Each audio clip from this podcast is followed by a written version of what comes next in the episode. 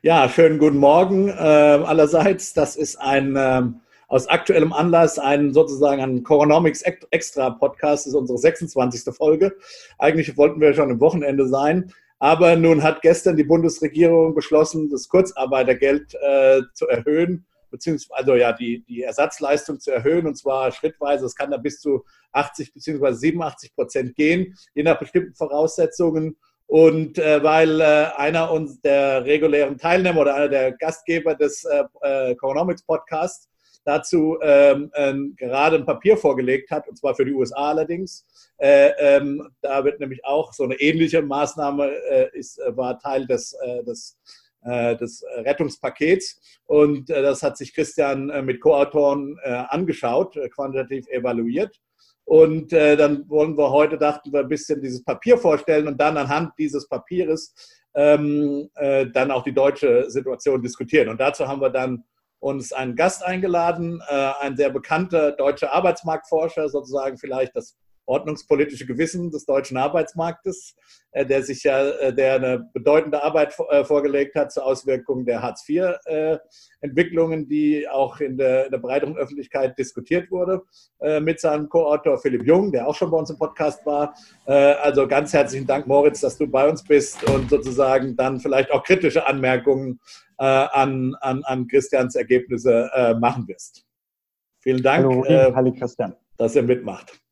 Ja, guten Morgen zusammen. Guten Tag, Moritz. Ganz herzlichen Dank äh, auch meinerseits, Moritz, dass du Zeit gefunden hast. Okay, dann Christian, schieß einfach mal los. Ich, äh, steig einfach mal ein. Genau. Also, ja. wir, wir haben uns äh, in der Arbeit äh, gemeinsam mit ähm, Ralf Lüticke von, äh, vom University College London, äh, Benjamin Born von der Frankfurt School und ähm, Gernot Müller von der Universität Tübingen, haben uns das amerikanische ähm, Rettungspaket sozusagen angeguckt und daraus auch nur natürlich einen Teil, Äh, nämlich den Transferteil, äh, der sehr umfangreich ist. Also ähm, die amerikanische Regierung plant mit äh, zweihundertfünfzig Milliarden Dollar, äh, das Gesetz auch, äh, in Form von äh, Schecks, die an jeden äh, Steuerzahler gesendet werden. Und äh, zusätzlich äh, ist es äh, die, die Arbeitslosenhilfen in den U S A um pauschal sechshundert Dollar pro Woche erhöht worden. Und wir haben uns gefragt, welche Auswirkungen hat das? Und das haben wir uns angeschaut in, in einem Modellrahmen, den wir auch hier häufiger ja schon jetzt äh, grundsätzlich äh, in unserem Podcast hatten. Mit Ben Moll haben wir darüber geredet. Äh, wir haben ein bisschen auch, äh, das klang auch ein bisschen durch äh, in unserer äh, Folge mit Dirk Krüger, also ein Modellrahmen, wo Haushalte nicht auf äh, perfekte Versicherung zurückgreifen können, sondern eben sparen, um, um sich selber zu versichern. Und dann gibt es eben Haushalte, die haben nicht viel gespart, und diese Haushalte Haben, für diese Haushalte sind dann natürlich entsprechend Transfers äh, wichtig, um äh, ihre Ausgaben aufrechtzuerhalten. Und das haben wir uns angeschaut dann im Rahmen von einem Standard-Konjunkturmodell. Äh, also anders als das, was, was Ben äh, und Co-Autoren macht, haben wir den, ähm, den reinen Pandemie-Teil haben wir mal ausgeblendet. Wir sind mal davon ausgegangen, dass es äh, eine, optimale, äh, eine optimale Lösung jetzt zunächst einmal für den Lockdown gibt. Ähm, Das ist heroisch vielleicht als Annahme, aber das ist, was wir gemacht haben. Und wir haben einfach angenommen, ein Teil äh, der Arbeitnehmer wird in äh, sozusagen Quarantäne geschickt. Die können jetzt nicht mehr arbeiten und die verlieren dementsprechend äh, ihr Einkommen. Und dann gucken wir uns an, welche Auswirkungen hat das äh, auf, auf die Krise, äh, hat das auf die Ökonomie. Und ich äh, bin mal so frei und äh, teile mal hier kurz den Bildschirm, um unsere Kernergebnisse zu zeigen. Also wir gucken uns hier einen relativ milden Lockdown an, zunächst einmal, wo zehn Prozent der Arbeitnehmer ab dem Quartal zwei eben nicht mehr arbeiten können. Und dann fällt in der schwarzen Linie ohne irgendwelche Rettungsmaßnahmen fällt natürlich die gesamtwirtschaftliche Aktivität, Konsum fällt, Investitionen fallen ganz deutlich. Interessant ist, obwohl die Arbeitnehmer, und das ist wichtig für unser Argument, erst in Quartal zwei hier in Quarantäne gehen, fällt natürlich Output schon, also die, die gesamtwirtschaftliche Produktion schon sofort im ersten Quartal. Der Hintergrund davon ist, dass die Arbeitnehmer zwei Dinge erwarten. Erstens, dass es unsicher ist, wann sie, ob sie selber noch arbeiten können. Und zweitens, dass sie natürlich im Schnitt auch einen Rückgang ihres Einkommens. Und dementsprechend gibt es so einen antizipatorischen Effekt, der setzt sich zusammen eben aus dem Durchschnitt und auch aus der Unsicherheit. Und äh, diese zusätzliche Einkommensunsicherheit führt zu einem Nachfragerückgang, äh, führt äh, insbesondere zu einem scharfen Investitionsrückgang auch äh, in der, in der Ökonomie. Also die Leute hören auf, äh, ihre Häuser auszubauen et cetera. Ähm, und äh, Konsum fällt. Und dann gucken wir uns an, äh, was die zwei Teile des amerikanischen Rettungspaketes tun. Einmal die tausendzweihundert Dollar Schecks an jeden äh, und die tun relativ wenig. Ja? Die kosten auch zweihundertfünfzig Milliarden äh, Dollar den äh, amerikanischen Steuerzahler sozusagen. Und die gehen an den amerikanischen Steuerzahler und man kann sich denken, das ist so ein bisschen rechte Tasche, linke Tasche äh, im, im Schnitt. Das ändert nicht viel. Ähm, in unserem Modellrahmen ändert es ein bisschen was, weil es gibt ein paar Steuerzahler, die haben einfach sehr geringe Einkommen. Denen hilft es. Ähm, aber insgesamt stabilisiert es äh, die, die Ökonomie und den Konsum relativ wenig. Und dann gucken wir uns an, was macht denn diese sechshundert Dollar zusätzliches Arbeitslosengeld? Und ich denke, da werden wir gleich drüber diskutieren. Aber warum, Christian? Warum, warum ist das so? Wegen standard-ricardianischen Effekten? Das ist weitestgehend, also das wird an alle Haushalte verteilt. Das sind eben auch relativ viele Haushalte. Jedenfalls sind wir sind relativ konservativ in unserer Modellkalibration. Ja, äh, wir haben eine Modellkalibration, die ist so im Rahmen der eher der, dieser klassischen Blundell-Preston-Pistaferi äh, äh, marginalen äh, Konsumneigungsschätzungen äh, in der Bevölkerung. Also äh, wir haben wir haben relativ wenig, äh, relativ zu anderen äh, Sichtweisen in der Literatur, relativ wenig Haushalte, die wirklich scharf am Borrowing Constraint sind. Und das, das heißt, relativ viele Haushalte kriegen den Scheck, den, den, die den eigentlich jetzt nicht dringend äh, für die nächsten Monate brauchen. Und das sind, die sind relativ ricardianisch äquivalent. Okay. Ja, da passiert nicht viel. Deshalb ist es für die breite Masse rechte Tasche, linke Tasche. Insbesondere nimmt der Scheck natürlich nicht die Einkommensunsicherheit selber raus. Also ich, ich kriege den Scheck, aber ich weiß genauso wenig, bin ich arbeitslos, bin ich nicht arbeitslos. Ich weiß, wenn ich arbeitslos werde, dann geht es mir relativ schlecht. Die, äh, Gut, auf der anderen Seite hat, hat der Scheck natürlich institutionelle Gründe, die vielleicht also im Modell sag, nicht, sag nicht, dass nie, man, nicht abgebildet nicht, sind. Mit anderen Worten, nicht jeder... Klar. Nicht jeder ist klar. Ich sage nicht, ich sag nicht, dass man es... Dass man's, also der Scheck soll andere Probleme lösen. Unsere Abschätzung ist nur, das konjunkturelle Problem löst er relativ wenig. Es gibt Leute, die kriegst du nicht über die Arbeitslosenversicherung, die musst du aber irgendwie äh, weiter äh, mit, mit Ressourcen versorgen, damit die sich Nahrung kaufen können und ihre Miete zahlen. Da ist der Scheck eine Lösung für. Klar, spielen die gesamtwirtschaftlich eine große Rolle? Eher nein. Und im Schnitt ist es ein Gießkannenprinzip. Da erreiche ich nicht die Leute, die ich unbedingt, also ne, ich erreiche auch die Leute, die ich unbedingt erreichen muss, aber in der Masse macht es halt nicht so viel aus und dafür ist es ein relativ teures Paket. Also wenn ich mich nur äh, um die gesamtwirtschaftliche äh, Situation kümmere, dann ist es ein relativ man, man sollte dem deutschen Man sollte, sollte dem deutschen Zuschauer, alle äh, Zuhörer schon sagen, es ist nicht ganz Gießkannenprinzip, es gibt schon eine Äh, ein, ein Cap. Also ich habe ja, der bekommen, liegt ungefähr bei, der, bei, bei den Top... Ich werde keinen Check Top, bekommen. Top, genau, der liegt ungefähr bei den Top zehn Prozent der Einkommensverteilung. Äh, kann ich auch noch so. eine Sache fragen? Was ist denn die... Was, ist, was passiert denn in eurer Ökonomie zu dem Zeitpunkt? Nur Leute können nicht mehr zur Arbeit gehen, weil es einen äh, Lockdown gibt oder passiert hier noch was anderes? Ja, passiert, also passiert zwei Dinge. Äh, wir äh, in, in Periode zwei... Und in Periode drei können Leute, also in Quartal zwei und Quartal drei, können Leute nicht mehr zur Arbeit gehen und gleichzeitig, die haben so ein typisches Kapital, mit dem sie arbeiten, das schicken wir auch in Quarantäne. Also du kannst jetzt nicht die leerstehenden Restaurants kurzfristig dazu nutzen, irgendwas anderes damit zu machen, dass da jemand drin jetzt wohnt oder so. Das geht nicht. Das, insofern, auf einem sehr aggregierten Niveau ist das, was wir uns angucken, fast ein, ein, ein T F P-Schock, fast ein äh, Gesamtproduktivitätsschock für die Ökonomie. Das ist sehr ähnlich.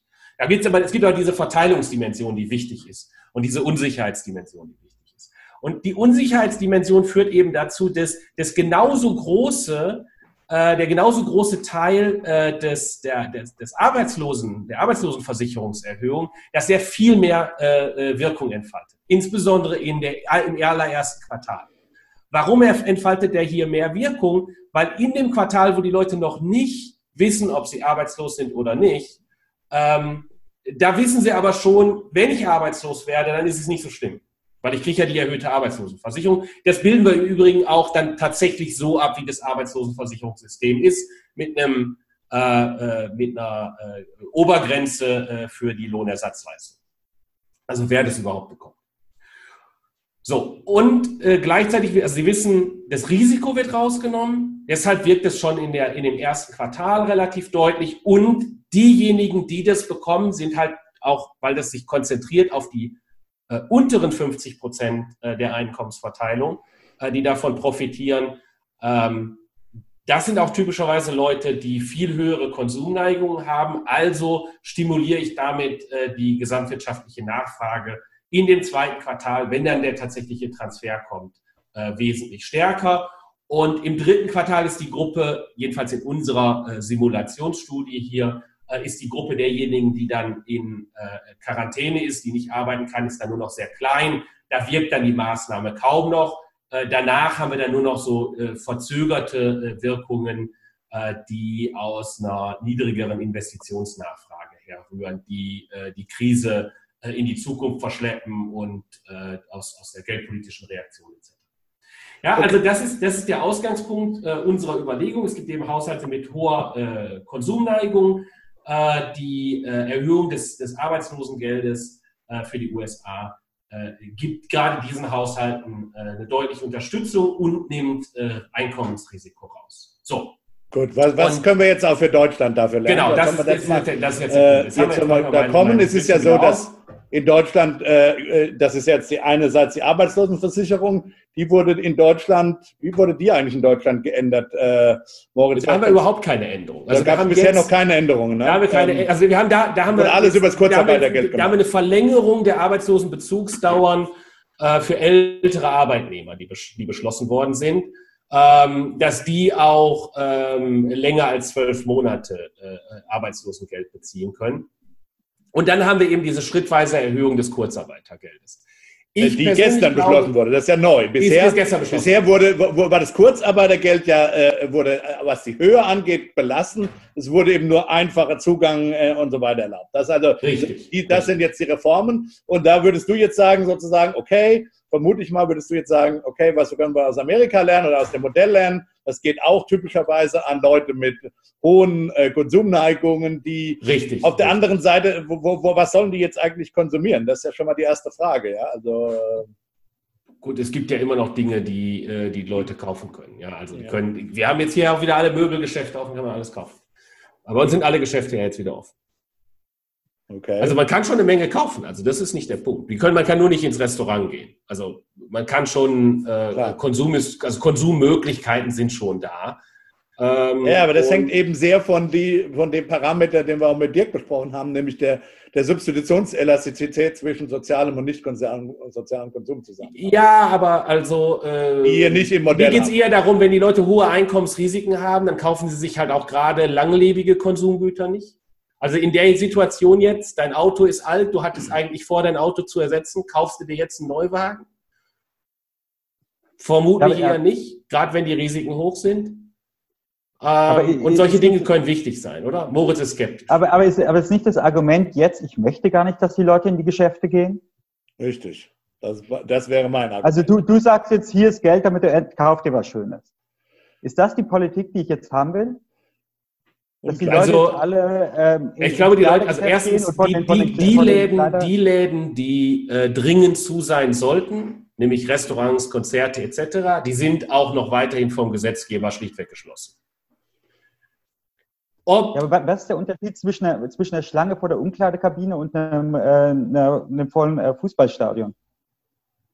Nee, also, die, die, klar, die, die Schlange vor der Umkleidekabine kann ich im Zweifelsfalle, die kann ich im Zweifelsfalle äh, regulieren. Aber ich glaube, äh, dass äh, in der Situation mit hohem Einkommensrisiko, da gehen natürlich zunächst einmal gar nicht so sehr, geht die Konsumnachfrage nach Kleidung äh, und so weiter runter, sondern die Nachfrage nach langlebigen Konsumgütern geht als erstes mal runter. Also die Leute kaufen insbesondere keine Autos mehr. Die gehen's das ist für die deutsche Volkswirtschaft schon durchaus wichtig.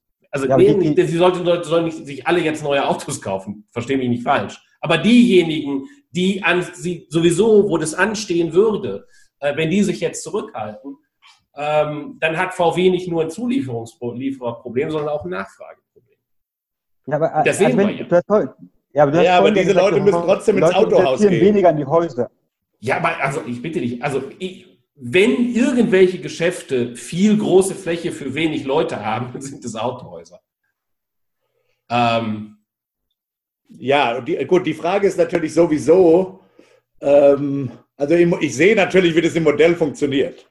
Ja? Aber wenn wir ein bisschen außerhalb jetzt des Modells treten, ich meine, wie viel, wie viel glaubst du wirklich, also vor allen Dingen in Amerika ist die ist Diskussion tatsächlich äh, da, Äh, wie viel glaubst du wirklich, wenn Wirtschaftsjournalisten hier und, und auch Ökonomen, und ich halte das nicht für, für ausgeschlossen, von einer, großen De- von, von einer Depression sprechen, die die große Depression möglicherweise übertreffen wird, da so ein bisschen kurzfristig äh, von sechzig auf achtzig Prozent hochzugehen, weiß ich nicht. Also da kaufe ich mir dann auch kein Auto. Da werde ich sparen. Das, es wird halt einfach gespart werden. Und, äh, und, äh, ja, und es geht ja darum, es geht ja darum, on the margin. On the margin, also, ja, aber selbst on the margin. Zusätzlich, wie viel liefert aber das? Aber dass der Margin einfach klein ist. Je, je schärfer, je schärfer das Risikoproblem ist, desto schärfer sparen die Leute. Hier sind die Dinge, die ich eher kritisch sehen würde, auch ins, gerade in Bezug auf das deutsche äh, Programm. Ähm, eine Staffelung des Kurzarbeitergeldes in die Richtung, wie man das jetzt beschlossen hat, nämlich nach drei Monaten Bezugsdauer auf siebzig Prozent, nach, nach äh, sechs Monaten Bezugsdauer auf achtzig Prozent zu gehen, ist vielleicht genau das, der, der Punkt, der die Anreize falsch rumsetzt. Ich ja. hätte mir eher gewünscht, zu Dingen, sagen, vor allen Dingen, vor die allen ersten Dingen. drei Monate auf achtzig Prozent, die nächsten drei Monate auf siebzig Prozent und dann auf sechzig Prozent zu gehen. Weil das hätte den Leuten, die jetzt betroffen sind, sofort geholfen. Das hätte, äh, das ja. hätte jetzt die Stabilisierung herbeigeführt, hätte aber gleichzeitig ein klares Signal gegeben, wenn ihr glaubt, der Betrieb ist auch noch in anderthalb Jahren in Kurzarbeit, dann überlegt doch mal, ob man was anderes mit dem Betrieb machen sollte. Weil da, also wenn tatsächlich die Krise sich so lange hinzieht, dass in anderthalb Jahren bestimmte Tätigkeiten keinen Sinn mehr haben zu machen, dann macht es eher Sinn, jetzt darüber nachzudenken, diese Tätigkeiten einzustellen. Wenn wir davon, aus meiner Sicht, wenn wir davon ausgehen, niemand geht mehr in Restaurants, oder viel weniger Leute gehen langfristig in Restaurants, dann ist es schon sinnvoll, dass sich äh, Kellner und Köche heute äh, nach einem neuen Job ums, äh, um, umschauen und vielleicht ja, und, genau, also Nachhilfelehrer werden. Ich glaube nämlich auch, was da auch vielleicht auch dabei ist, ist so eine Signalwirkung à la, also, und zwar so eine delphische Signalwirkung, wie wir die bei der Geldpolitik haben. Ja? Äh, now, wenn das, wenn das, wenn das so, der, wie kommt das an in der Bevölkerung? Wenn du nach Wie war die Regelung? Sieben Monate kriegst du dann achtzig oder siebenundachtzig Prozent. achtzig Prozent, ja. Also dann, wenn irgendjemand noch nicht kapiert hat, that the shit hit the fan, jetzt hat er es dann wirklich kapiert. Ja? Also wenn, wenn sogar die Bundesregierung offiziell damit rechnet, dass es noch sieben Monate dauern kann, weiß ich nicht. Also ich glaube, ich, ich glaube, das kann, ich, ich, ich sehe ich sehe auch on the margin die, die Wirkung noch nicht. Dass das im Modell funktioniert, ist klar, aber ich glaube einfach, Dass, da, dass wir da viel stärker überhaupt wissen müssten, wie Leute, was die Risikowahrnehmung von Leuten ist. Da können wir nicht unbedingt mit rationalen Risikoerwartungen gehen. Aber ich würde gerne mal den Arbeitsmarktexperten jetzt mit reinbringen. Äh, ähm, und ja, wie siehst du das denn, also Moritz? Es gibt ja offensichtliche Anreizeffekte dadurch auch. Also sagen wir mal, die, die, die erste Sache, die, die ich jetzt noch nicht so ganz verstanden habe, ist eigentlich, wie groß ist denn die Krise überhaupt? Also reden wir jetzt alle davon, dass wir drei Monate lang nicht zur Arbeit gehen, dann gehen wir alle zurück und dann ist wieder gut. Dann haben wir auch noch einen großen äh, Verlust des Bruttoinlandsproduktes, aber drei Monate auf Balkonien war jetzt vielleicht nicht unser Traumurlaub, aber ist jetzt nicht so substanziell schlimm. Also die Frage ist, und das wurde mir jetzt eben auch noch nicht so ganz klar, denkt ihr, dass die Größe der Maßnahmen, dem Angebot, was, ähm, was wir ähm, zu erwarten haben. Also ich habe heute Morgen jetzt gerade eben nochmal den, den aktuellen I A B-Bericht reingeguckt. Wenn ich den richtig verstanden habe, dann sind wir, wenn man Spezialeffekte rausrechnet, im Durchschnitt bei dreihundertneunzigtausend mehr Arbeitslosen übers Jahr verteilt.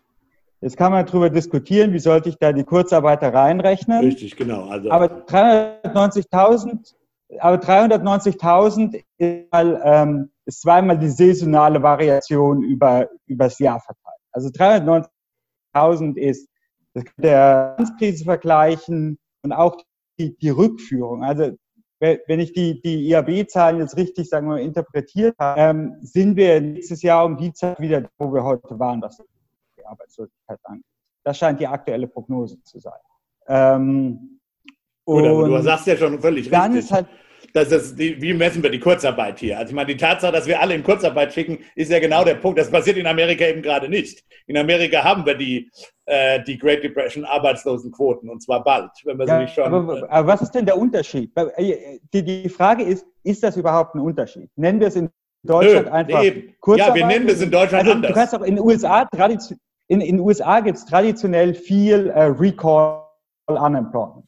Das ist nichts anderes als Kurzarbeit. Nur einmal ja, stelle ich einen Kurzarbeitsantrag und einmal stelle ich einen Arbeitslosengeldantrag. Jetzt die Frage... Ökonomisch ist das dasselbe. Antiktive betreiben? Nee, ja. Es ist nicht ganz das Gleiche, äh, weil, ähm, weil natürlich bei der Kurzarbeit die Leute weiterhin äh, dazu arbeiten können. Also sie können halt, äh, sie können halt einen Teil ihrer äh, Arbeitszeit weiter äh, zur Verfügung stellen.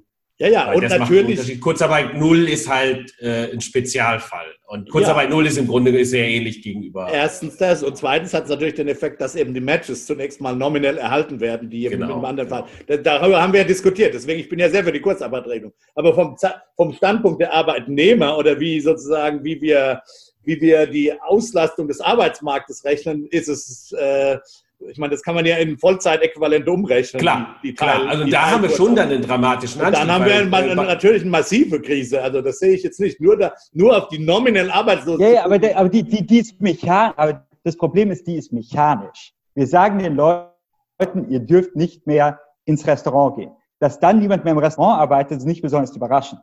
Die entscheidende Frage ist, was erwarten wir dafür, wenn wir die Restaurants wieder aufmachen? Kommen dann alle Jobs zurück? Und ich denke, das ist die Frage, die wir uns stellen müssen.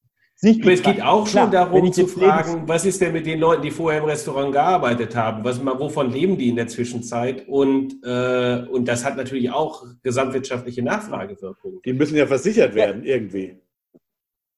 Klar, die Amerikaner machen es jetzt total. Also wenn ich mir die aktuellen amerikanischen Arbeitslosenzahlen angucke, die entsprechen einem Stundenlohn von fünfzehn Dollar die Stunde mit dem sechshundert Dollar Top-Up, so viel haben viele von den Leuten vorher nicht verdient. Ja, ja, klar. klar. Die Geschichten aus den U S A, wo die Leute sagen, ich gehe gar nicht mehr zur Arbeit. Gezielte Gruppe in Arbeitslosigkeit geschickt durch Anreize. Ähm, genau. Ja, genau. Also mhm. gut, das ist ja genau, das ist jetzt die Frage, glaube ich, die, die wir noch, die, die wir noch ein bisschen rausdiskutieren müssen. So, ist es, ist es gut, dass wir jetzt Leute tatsächlich, äh, also, also es gibt ja den Lockdown, da verbieten wir ihnen, physisch zum Arbeiten zu gehen. Und dann gibt es eben den ökonomischen Mechanismus, ihnen einfach so viel Geld zu geben, also sie sagen, warum soll ich überhaupt arbeiten? Ja? Und genau das ist in den U S A der Fall. Zum Teil ist es so großzügig, dass es tatsächlich überhaupt keinen Sinn macht, selbst wenn man arbeiten könnte, äh, überhaupt arbeiten zu gehen. Völlig richtig. Ich kenne da Fälle sogar äh, ähm, privat. Äh, insofern, äh, ja, äh, völlig richtig. So, der, der, das ist okay, das kann man jetzt sagen, das wollen wir jetzt. Die Frage ist, kommen wir da schnell genug von weg? Und da könnte ich mir vorstellen, hat ein Arbeitsmarktökonom vielleicht doch Sorgen, oder? Moritz. Also sagen wir mal so, solange wir die sechshundert Dollar Top-Up zahlen oder sowas Ähnliches in Deutschland machen würden, sehe ich keinen Anreiz, arbeiten zu gehen. Wenn ich fünfzehn Dollar die Stunde bekomme für äh, zu Hause sitzen und Netflix gucken, gibt es viele Leute, die laufen damit besser. Ähm, also, ja, ja, aber wie gesagt, während der Pandemie wollen wir das ja vielleicht sogar. Die Struktur haben wir jetzt ja nicht in Deutschland. Wir haben jetzt ja in Deutschland die Struktur, dass wir diese, diese schrittweise Erhöhung des Kurzarbeitergelds haben. Ich habe da ja gerade schon gesagt, ich würde jetzt mal denken, ähm, dass ich eigentlich, wenn überhaupt, das System umgedreht sehen wollte. Sofort viel und dann in der Zukunft weniger. Ähm, aber vielleicht kann man das auch andersrum sehen, dass halt diejenigen, die sehr lange in Kurzarbeit sind, die haben halt auch viel größere Einkommensverluste, auch vielleicht dauerhaft, und das möchte man absichern. Aber anreizmäßig wärst du da eher bei mir oder würdest du, wie siehst du da die Schwierigkeiten? Also ich, ich, ich denke, ich, ich stimme dir soweit zu, dass die jetzige Situation versichert werden sollte. Insbesondere, wenn die Regierung mir sagt, ich darf nicht arbeiten gehen, dann sollst du, äh, dann sollst du diesen Einkommensausfall versichern. Und es macht auch total Sinn, dass wir die Leute jetzt zu Hause behalten und nicht, nicht zur Arbeit schicken, wo sie andere Leute anstecken können oder sich dem Virus anfangen, einfangen können und so weiter. Ähm, ich denke, die, die entscheidende Frage, und das klang vorhin ja auch schon an, Ich glaube, wir sind in so einer ähnlichen Situation, wie wir es auch teilweise in der Geldpolitik haben. Was kommunizieren wir über den Exit? Sagen wir den Leuten, haltet die Füße still, in drei Monaten geht es wieder los und jeder geht dahin, wo er vorher war. Mhm. Ja? Oder schüren wir jetzt die Panik und sagen, hier, ähm, die ganze Ökonomie fährt gegen die Wand und auf einmal rennen alle Leute durcheinander und äh, kloppen sich die Köpfe ein, um irgendwie den, einen der Jobs noch zu bekommen, der, der noch da ist. Also ich denke, ähm, da ist es jetzt wichtig, was kommunizieren wir sozusagen als Exit-Strategie, und insoweit finde ich es sinnvoll, jetzt wahrscheinlich dort nicht in Panik zu verfallen und ein Programm nach dem nächsten aufzulegen, ähm, im Sinne von am Arbeitsmarkt wird schlimmer und schlimmer und schlimmer. Ich denke, äh, die, ähm, die Arbeitslosenversicherung in Deutschland ist, wird niemand reich von, aber ist, äh, sagen wir mal, versorgt die Leute für einen vorübergehenden Einkommensausfall ganz vernünftig.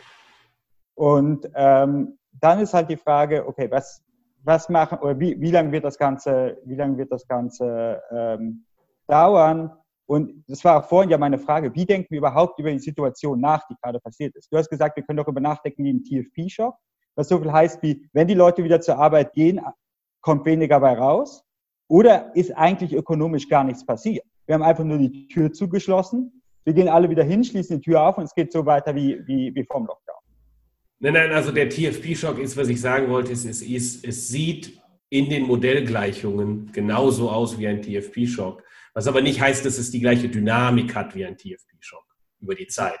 Sondern wenn ich halt sage, dreißig Prozent der, der Leute und dreißig Prozent des Kapitals wird abgeschlossen und weggestellt, dann ist es so, als würde das gesamte Kapital dreißig Prozent und die gesamten Leute dreißig Prozent weniger produzieren können. Also, aber das aber ist, ich, ich möchte nochmal sagen, aber, es ist, aber was du vorhin sagtest, nicht nur Kommunikation. Also da möchte ich schon nochmal drauf Wert legen. Es ist nicht nur Kommunikation. Ich meine, die Leute machen sich natürlich Gedanken, und zwar rational Gedanken. Also die, die Frage ist, wenn wirklich keine Infektion, also keine, äh, keine Impfung äh, gefunden wird oder kein, kein Medikament gefunden wird, kann es doch durchaus passieren, dass die Leute sagen, also jetzt, also so gut schmeckt mir die Pizza jetzt auch nicht, dass ich dafür mein Leben aufs Spiel setze möglicherweise. Oder auch nur meine Gesundheit, ja.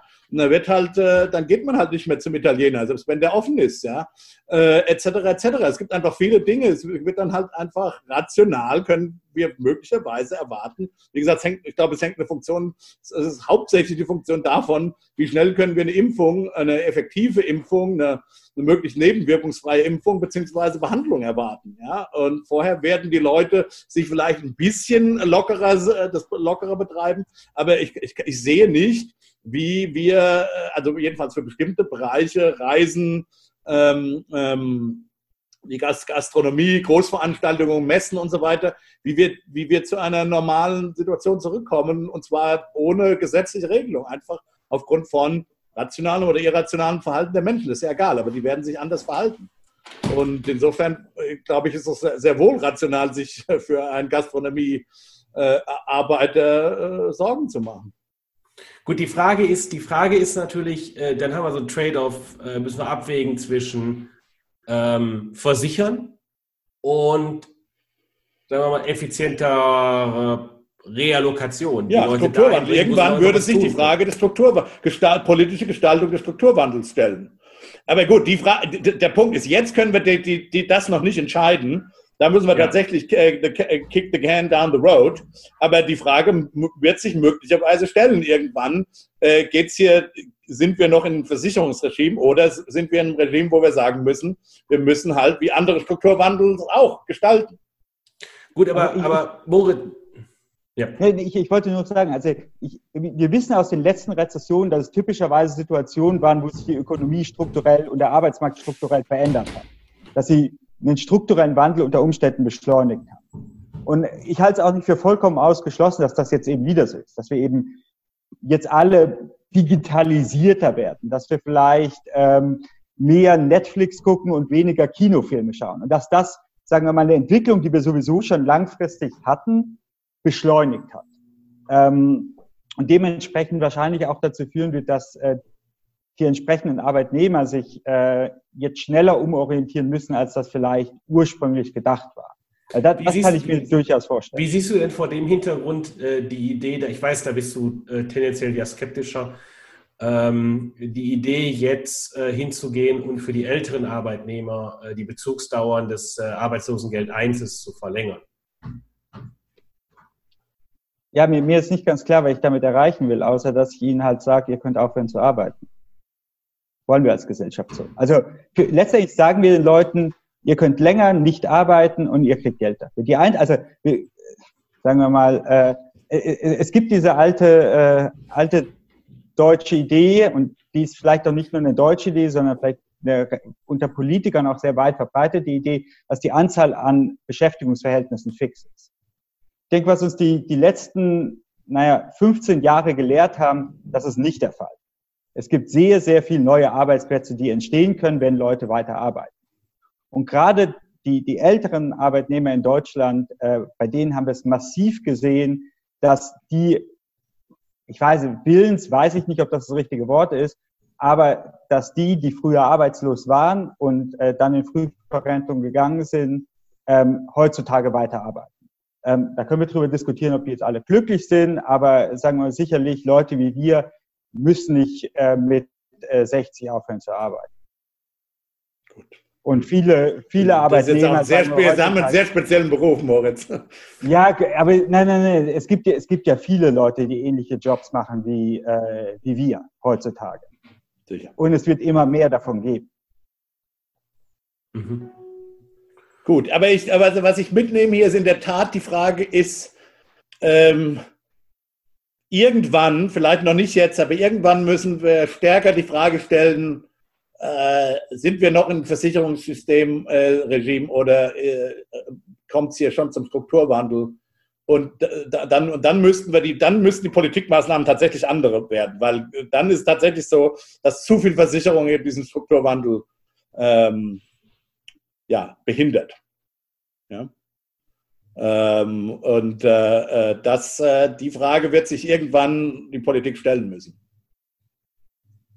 Ja, also ich, ich denke, die Frage ist wirklich, wird es eine Situation wie im Januar oder sagen wir Dezember zwanzig neunzehn nochmal geben? Kommen wir in diese Ökonomie jemals zurück?